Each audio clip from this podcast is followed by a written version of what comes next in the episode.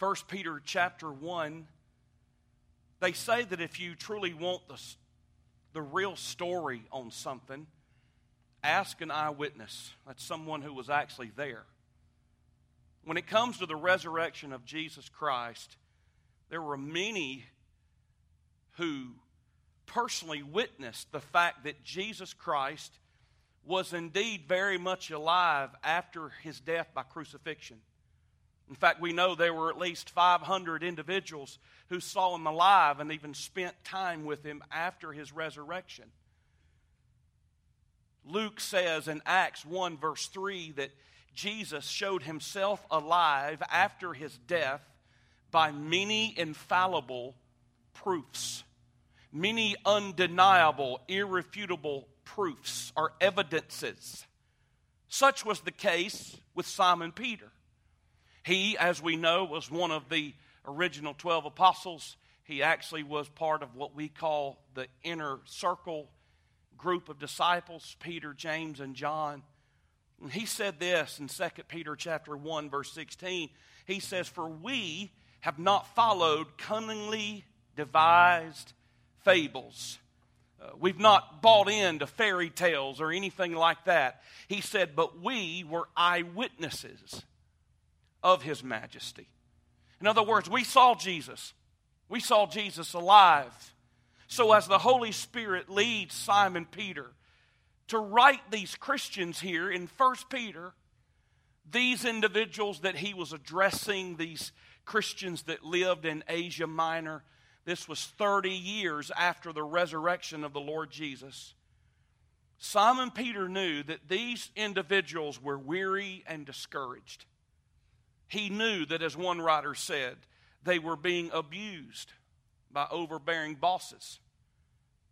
They were being threatened by unbelieving spouses. They were being ridiculed by skeptical neighbors and friends. He also knew that the threat of greater trouble and more violent persecution loomed on the horizon for these Christians. Man, sounds a lot like the climate we live in today, does it not? Everywhere you look, it seems like there's trouble, there's discouragement on every hand, especially for the child of God. And So he begins here in verse 3 with, with a doxology. And I want you to notice what he says Blessed be the God and Father of our Lord Jesus Christ. Blessed be God, he says, which according to his abundant mercy hath begotten us again unto a lively hope by the resurrection of Jesus Christ from the dead now, ladies and gentlemen, the word lively there is an interesting word. It simply means living, it's a living hope. This word is used in distinction and contrast to that which is dead. And you know, ladies and gentlemen, that a hope which is dead is no hope at all. No wonder Simon Peter said, Look, we have a hope that is alive, we have a living hope. Now, when we think about the word hope that he gave here, what is hope? Well, you and I have our idea of hope. We, we say certain things like, well, I tell you what, I hope such and such takes place. I hope my Cowboys will finally win another Super Bowl. I hope the Braves can get a bullpen. I hope my Heels can win the championship next year. Probably not going to happen. I hope this. I hope that. I hope it doesn't rain next Friday. I hope. Well, when you and I as humans talk about hope, we talk about it from the idea, from the standpoint of a wish. Almost as if, you know, if I could arrange things in a certain way, I would wish that such and such would be the case. Ladies and gentlemen, I want to tell you this morning that's not the hope that Simon Peter is referring to. You see, this word hope literally means, in the original language, full assurance. It means confident expectation. It means moral certainty. Now, listen carefully, ladies and gentlemen. It literally means that beyond the shadow of any doubt, this is absolutely true. This is absolutely certain that you and I can place full, unwavering confidence and assurance in what is being said or presented. And Simon Peter is saying, under the inspiration of, of the Holy Spirit, he's saying, I want you readers to know who live in Asia Minor, those of you that are being persecuted those of you that are suffering, those of you that have gone through hard times. I want to remind you today, and he's writing to us, the listener today, on Easter Sunday 2019. I want you to know that there is a living hope that you and I have because of the resurrection of Jesus Christ. He said that God has birthed us. God has begotten us into this living hope. Why? How? By or through the resurrection of Jesus Christ from the dead. In other words, the fact that Jesus rose again made this hope possible. It has been said that to lose one's hope is perhaps the most tragic thing that can ever happen in life. One writer wrote that many people place their hope in things that are fleeting money, fame, power, and On and on we could go. Yet to hope in such things is really to be hopeless. Because such things one day will come to an end. To have hope in them is to have only a dead hope. And praise be to God, as Simon Peter said, you and I do not have, as children of God, a dead hope we have a living hope. 1 Corinthians 15 19 says, If in this world, in this life only, we have hope in Christ, we are of all men most miserable. In other words, if our hope is dead, if our hope ends with the grave, then we have no hope at all, and we just as well be as miserable as everybody else is. Simon Peter says, Blessed be God. It's as though Peter wants to pause and testify and thank God for the wonderful work that he has done in his life, all because of the res- resurrection of Jesus Christ. Blessed be the Lord. He's saying here, you know what he's saying? Praise be to God. I want to start off, he says, by praising our great and glorious God. And I want to say to you this morning, man, we ought to have the spirit of celebration. We ought to have the spirit of anticipation. And there is nothing in this world and everything right with you and I, who are children of God, raising a hand and saying, I want you to know that I give glory and honor to the name of Jesus Christ. Praise be to God. You see, our living hope was produced by the resurrection of Jesus. Hope rose up when Christ rose from the dead. Hope came alive when Jesus came alive. And I want to make three simple applications this morning to this statement that he makes that we have a living hope. I want you to notice, first of all, friends, that because of this living hope, because of the resurrection of Jesus, there is hope for those who have messed up.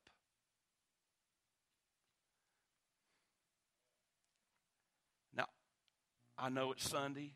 I know it's Easter. I know that we have our Easter Sunday get ups on. I know some folks that went and bought ties and bow ties and colorful outfits and just to look snazzy on Easter Sunday morning. And by the way, y'all look snazzy, don't you? Give, hey, I'm telling you, all of y'all look snazzy today. But you know what I know? As snazzy as we look. I don't even know what snazzy means, but it sounds good, right? As snazzy as you look, here's what I know about every single person who sits in this room. We've all messed up. Even as Christians, we've all messed up. When we start looking for the perfect people around here, guess what? We're going to have to keep looking. Because there's not anyone in here that's perfect. We've all messed up. We've all failed. We've all made blunders. Everybody lives with regrets from one degree or another. It was October 25th, 1986. His name was Bill Buckner. He was a first baseman for the Boston Red Sox. Man, it had been a long time since the Red Sox has been, had been in that position. It was the 10th inning. They had an opportunity in that game to clinch the World Series. They were playing the New York Mets in front of what? They were playing the New York Mets in front of 55,078 people.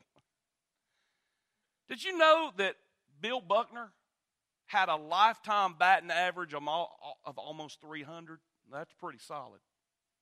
Very solid. Very few players ever go through their, their career averaging 300 batting average. He played 22 years in the major leagues. Did you know Bill Buckner was an all star? But you know, most people don't remember Bill Buckner for being a nearly 300 average. They don't remember Bill Buckner for being an all star. They don't remember Bill Buckner for being a solid player for 22 years in the majors. You know what most people that follow baseball and follow sports will remember Bill Buckner for? They'll remember Bill Buckner for in the bottom of the 10th when Mookie Wilson hit a routine grounder. Now, those of you who have played baseball or softball and played in the infield, I want you to think about something. How many thousands, thousands of ground balls do you think Bill Buckner dealt with, successfully navigated, and made the play on in his ever since T ball. No telling how many. And yet, he's not going to be remembered and he's not going to go down in history for every one of those successful plays that he made. Bill Buckner's going to go down, unfortunately, in history for what happened when Mookie Wilson hit that grounder up the first baseline. And Bill Buckner, the man who had done this tens of thousands of times, put his glove down on the ground. But apparently he didn't get it down far enough. And Mookie Wilson's hit rolled just barely under his glove. Some of y'all remember it. Rolled under his glove and out into right field. And Ray Knight for the New York Mets came around third and scored the winning run. And the New York Mets went on to win in Game 7 the World Series.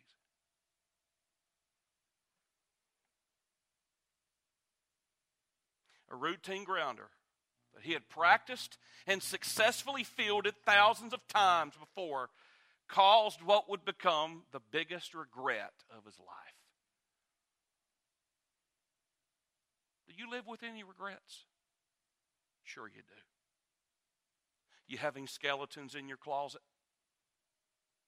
Everyone does. You have any haunting memories? Absolutely. You ever wish you could rewind the clock and rectify a past mistake? If you're human, you do. Is there really hope for people that mess up? Surveys have been done on listing the top 10 things that people regret in their life. Top 10 most shameful moments in life. Top 10 things that if they could keep hidden from the eyes of everybody else, they sure would. Some individuals would say, I regret that divorce. Some would say, I regret that abortion. Some would say, I regret that affair. I regret that incident where I took money and embezzled. They'd say, I, I, I regret not having a conversation with so and so before they died.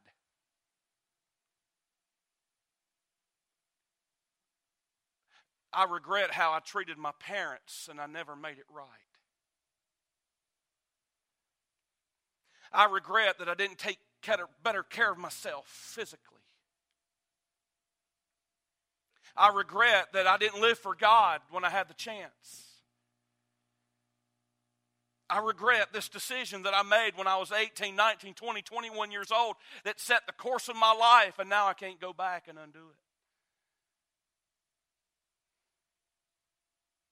Truth is, there's not one person sitting in here, if you're old enough to understand what I'm saying, there's not one person that doesn't live with regret. But is there really hope for people that mess up? Well, I'll tell you what, let's do. Don't take my word for it. Let's ask Simon Peter. Let's ask the one who the Holy Spirit inspired to pen this letter right here. Hey, Simon, did you ever mess up? He sure did. You talk about a routine grounder? Yeah. Simon Peter went so far when he was with Jesus in Matthew 26, where he said, he, uh, Jesus, uh, Simon Peter looked at Jesus and he said, Though all men shall be offended because of you, yet will I not be offended, Lord. Jesus said, Simon, let me tell you something. He said, Before the rooster crows, you will deny me how many times? Three times. And Simon Peter got indignant with Jesus. Uh, uh, uh, no, no, no, no, Lord. Though I should die with you, I will never deny you, Jesus. No, sir. No, sir. Emphatically, I'm going to tell you right now, Jesus, you're wrong. You're wrong. I'm never going to do that. Mm-mm, not me. Now, these other fellas, now, I'm a little suspect of them, but not me, Lord. Uh-uh. I'll, hey, I'll go to prison. I'll pull out my sword and fight for you. I'll even die for you, Lord. Okay. Routine grounder. I got this, Lord. I'm big, I'm bold, I'm bad. I'm not embarrassed of you, I'm not ashamed of you. I got this. This is a routine grounder. And yet, that routine grounder proved to be the biggest regret of Simon Peter's life. Because just a few hours later, after these words came out of the mouth of Jesus and out of the mouth of Simon Peter, you know what he did. Three different times, three different occasions, boom, boom, boom, in succession, right behind one another, probably an hour apart. He denied Jesus. How do you think Simon Peter felt? You've been there. I have too. You, you and I have felt the sting of regret and remorse. You and I have felt, felt that, that, that pain in the pit of our stomach when we know, we know we've messed up. And just the time Simon Peter denied Jesus the last time, he was in close enough proximity. They were leading Jesus to a different location, leading him out in chains. And the Bible says that as soon as he denied Jesus that third time, he looked up and guess who was walking by? And guess whose eyes caught his? And you knew, and he knew that Jesus knew.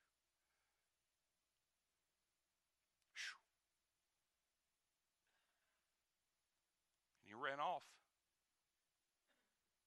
He couldn't show his face. You ever been there? You know what it is? Not to not even not want to show your face to anybody else, but not to even want to see your own face and look in the mirror.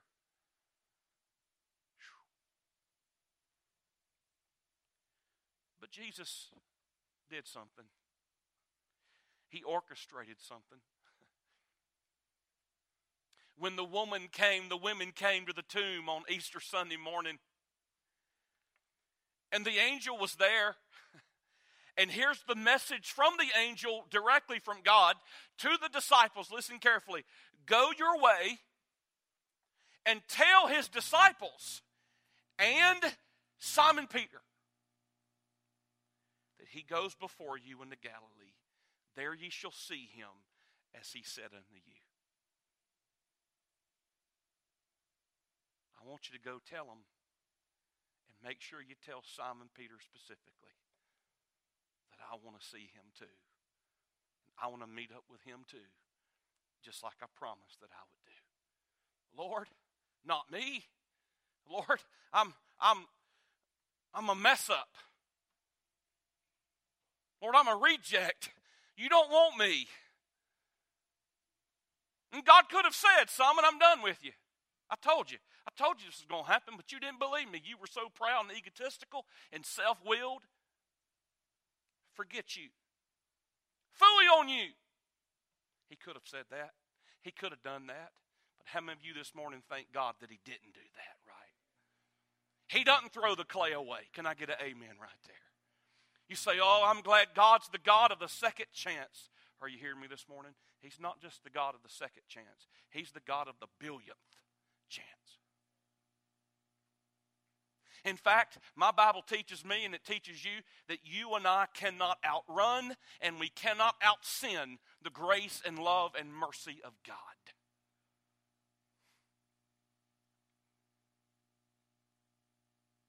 Are you surprised by the fact that Simon Peter's the one who 50 days later preached a sermon about Jesus being alive and 3,000 people got saved? Are you shocked and surprised that now, 30 years later, he's one of the leaders of the early church and he's being used by the Lord to pen these words, not just for the Christians in Asia Minor, but for everybody sitting in this room this morning? Preacher, is there really hope? Yeah. Is there really hope for people that mess up? Yeah. There's hope for people that mess up. I want you to know there's hope for people. Number two, there's hope for people that are hurting. There's hope for people that are broken. Now remember, gang, the context of First Peter, he's writing to these Christians that were flat out worn down. They were being persecuted and threatened. They had been scattered from their homes. They'd had to pick up from where they were and move to a whole different land and territory because of persecution. They were being threatened with physical harm and physical danger. If you don't move, we're going to kill you. They were being driven out. Can you imagine that? They were financially destitute. They had lost their jobs just because they were Christians, just because they identified with Christ. They were hurting. As I look around this room this morning, I see hurting people for one reason or another. For some in this room, it's because of the death of a loved one that you are, you, you are grieving. And even though it may have been weeks and months, it is still just as fresh and fresh today as it was when they said goodbye to this world. You're hurting. There are others in this room and you're hurting because you've been betrayed and abandoned by someone that you thought would never do that to you. And the sting and wound is still there. And you're broken. Some of you this morning, you're broken because there's a burden in your life and something going on. It is so heavy. It's and, and and you think, man, I don't even know how to talk to anybody about it. It's just so heavy. It weighs on my mind, my spirit, my emotions. It clouds and colors every day of my life. I am a broken person. Is there a living hope for the broken? Oh, ladies and gentlemen, hear the word of the Lord today. That's exactly who he was writing to. He's writing to you. Can he really heal your brokenness? I tell you what, let's do. Let's ask Mary Magdalene. She was one of the six women who at various times came to visit the tomb. And we see her in John 20, verse 11. It says that she stood outside of the tomb and she was just standing there weeping, weeping, crying. That word weep there means an uncontrolled cry. She's sobbing. Like, you ever cried like that? You ever seen somebody cry like that where they trembled? Why in the world was she crying? Because it wasn't bad enough that her Savior, her Lord, her Master, the one that she loved and followed, was dead. I mean, she stood at the foot of the cross and watched him be crucified. But now, according to her thinking, somebody has come, rolled the stone away, and stolen his body. Can you believe it? And we don't even know where they put him. How disgraceful, how disheartening, how burdensome that is. We can't even anoint his body now.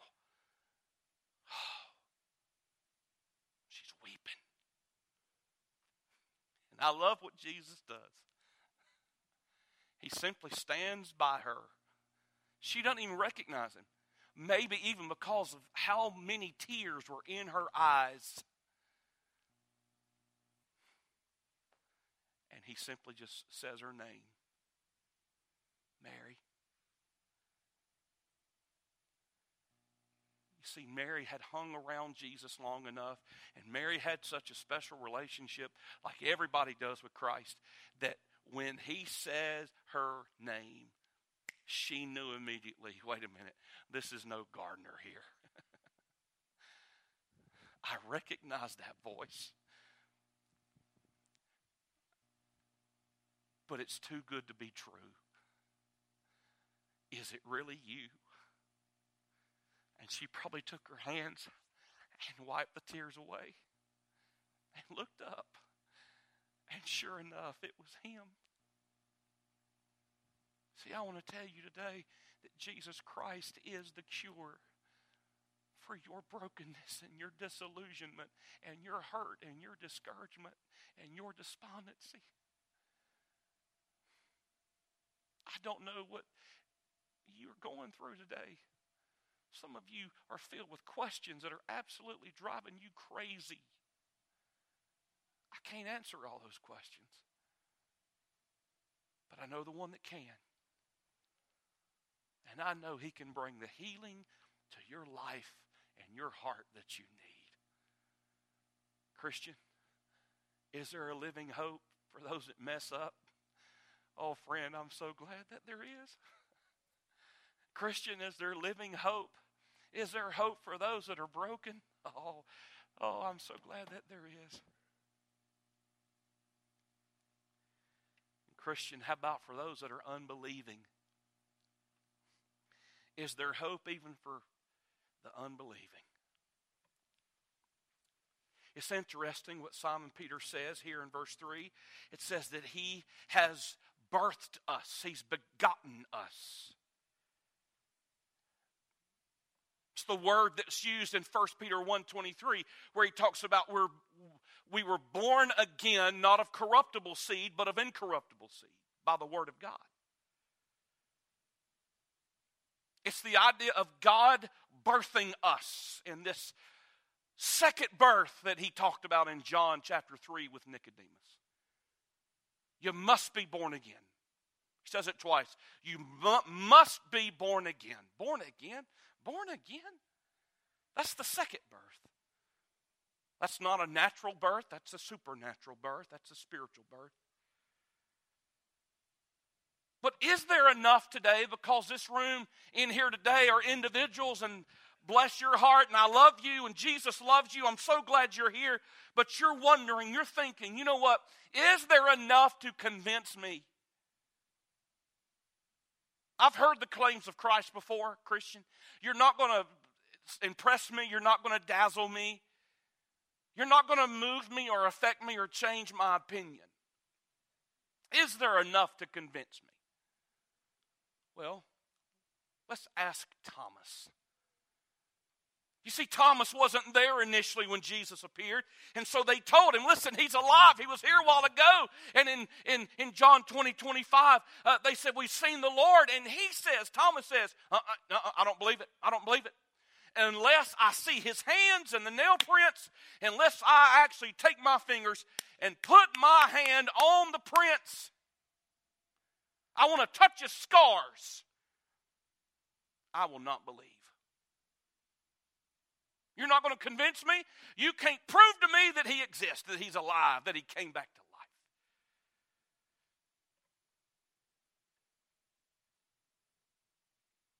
I love what R.A. Torrey said. He said, But suppose Jesus did rise from the dead. I mean, let's just say he did. What of it? He said. What does this resurrection prove? It proves everything that most needs to be proved, he said. It proves everything that is essential to Christianity. And I say amen to that. And I remind you, he showed himself alive by many infallible proofs. Now, ladies and gentlemen, look at me, please. If Jesus Christ rose again from the dead. Nobody's ever done that before. By his own power. You have to you have to admit there's something significant about the claims of Jesus that sets him apart from everybody else in this entire universe. And if that's true, then you have, you have to deal personally with his claim to be Lord and Savior. Because you and I can't be neutral at that point. Lee Strobel was a legal editor for the Chicago Tribune. He was an award winning expert in investigative reporting. He had a master's degree from Yale Law School and his wife began to go to a Bible study group, eventually began to go to church, and she was converted to Christ. This irritated him to no end. He set out to prove her wrong. After months of thorough investigation, Lee Strobel himself, after months of investigation, he's an expert investigative reporter. He too trusted in Jesus. He set out to disprove everything that he had been told about Christianity. And yet, it convinced him. His reasoning, and I quote I didn't become a Christian because God promised I'd have an even happier life than I had as an atheist, he said. Rather, I became a Christian because the evidence was so compelling that Jesus really is the one and only Son of God who proved who he was by rising from the dead. He proved it, friend. And if he is alive, then you have to either embrace him and receive him or reject him. And while I've been talking to you, dear friends, on the outside, that same Jesus, through his Holy Spirit, has been talking to us on the inside. You say, Well, preacher, I'm not ready to do that. I, I, I, I need more evidence. No, you don't. I need more time. No. Because, friend, 2 Corinthians 6 2 says, Behold, now is the accepted time. Behold, now is the day of salvation. Do you know the Lord Jesus Christ as your Lord and Savior? If you were to die right now, do you know for sure that you're ready and prepared to meet Him?